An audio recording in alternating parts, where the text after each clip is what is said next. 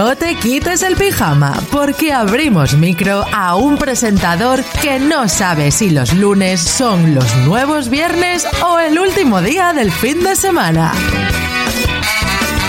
Ferran Pacheco.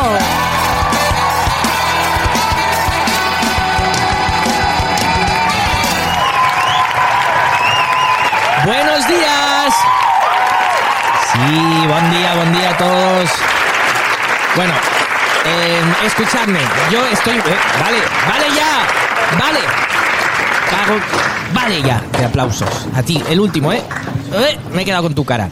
Escucha, estoy ya con alergia de primavera. Sí, sí, esto no es un programa atrasado, ¿eh? Es mitad de noviembre y ayer yo, domingo, paseando por las esteponas, ya estornudando toda la tarde me pasé, en manga corta, eso sí. Así que bueno, eh, la, la alergia de primavera me llega ahora en noviembre. Nada, bueno, mm, habrá que habituarse a, a todo esto. Yo creo que empezaremos a hacer, mira, dos cosechas de uva al año, en breve. ¿eh? Así que mira, tendremos, tendremos eh, eh, cosecha 2021 y cosecha 2022, ¿eh? la segunda tanda. Así que, bueno, no- todavía no entiendo cómo hay gente que se está negando esto del cambio climático. ¿De verdad tú piensas que el clima no ha cambiado, aunque sea un poquito, en los últimos 30 años? Es que, vamos, es que solo, solo pensar que hay gente que lo niega ya es brutal. Bueno, eh, en, en definitiva, Camaleón, que si no me lío. Hoy te quería hablar de algo bastante controvertido, eh, que además es muy opinable, con lo cual me encantará saber lo que opinas tú. Y también eh, viene a colación de una pregunta que me hace un camaleón que luego leeré e intentaré responder. Se trata de los vinos caros. Eh, vamos, una manera de decirlo porque es muy subjetivo, ¿no? Pero vale la pena, realmente valen lo que valen. Bueno, más que nada vamos a hacer una reflexión, ¿vale? Venga, comenzamos.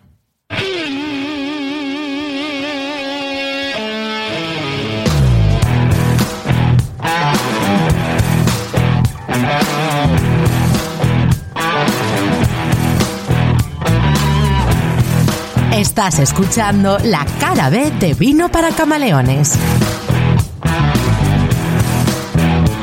El campeón tiene miedo, tiene miedo de pegar.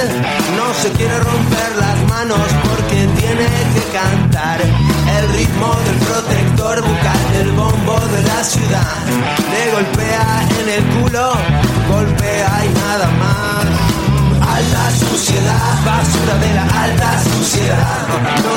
Cómo mola empezar así los lunes hablándote desde el estudio Honorio Zambudio. Yo me levanto un poquito antes cada lunes, ¿eh?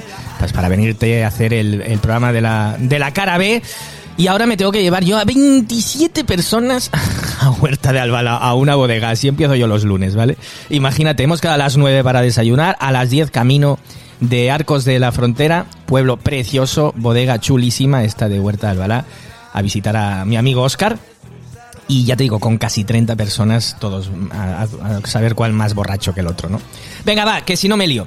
Como te decía, Camaleón, la idea de hoy es hacer una reflexión sobre mm, esto que llamamos vinos caros, ¿eh?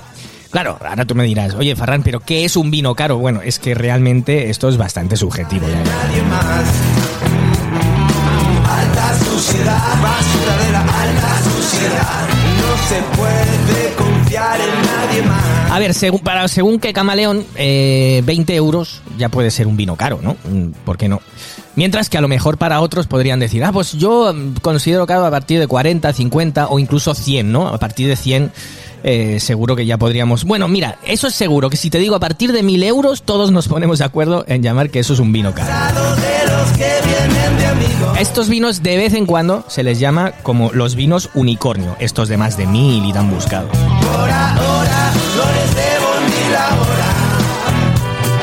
Mira, para que te hagas una idea, ¿eh? Champagne Boulanger, Viñas Viejas 2008, se vendía a 900 euros, ¿vale? Caro. Aquí, aquí diremos todos caro. Pues bien, al minuto de recibir los 100 puntos Parker, pasó de 900 a venderse a 2500. Alta suciedad, basura de la alta suciedad. Y claro, es lo que se vuelve un vino unicornio. Y es que estos vinos, yo que me dedico a la venta de vinos, eh, te puedo decir que estos vinos no se venden, sino que te los compran. En cambio, un vino de 3 euros hay que ir detrás para venderlo. Esto no es opinión, ¿eh? es hecho.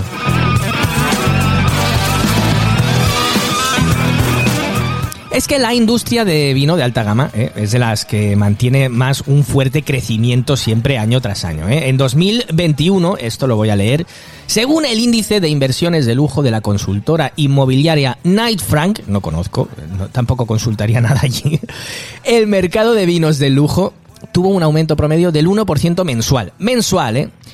Y fíjate que en la categoría de champán la revalorización llegó al 31%, los, de, los vinos de Borgoña al 25% y los de Burdeos subieron un 10%. Eso sí, el mercado de lujo es imparable. Y piensa que, por ejemplo, en un restaurante de Singapur llamado Park 90 at Regent, eh, que está dentro de un hotel, Park 90, eh, Park 90, ha llegado a servir allí, han llegado a servir un domain de la Romané Conti de 2009, por atención, nene, 5.500 dólares la copa. La copa, la copa, ¿eh? Señor banquero. Claro, ahí dices, hombre, lléname un poquito más y te están llenando cientos de dólares por cada gotita, ¿eh?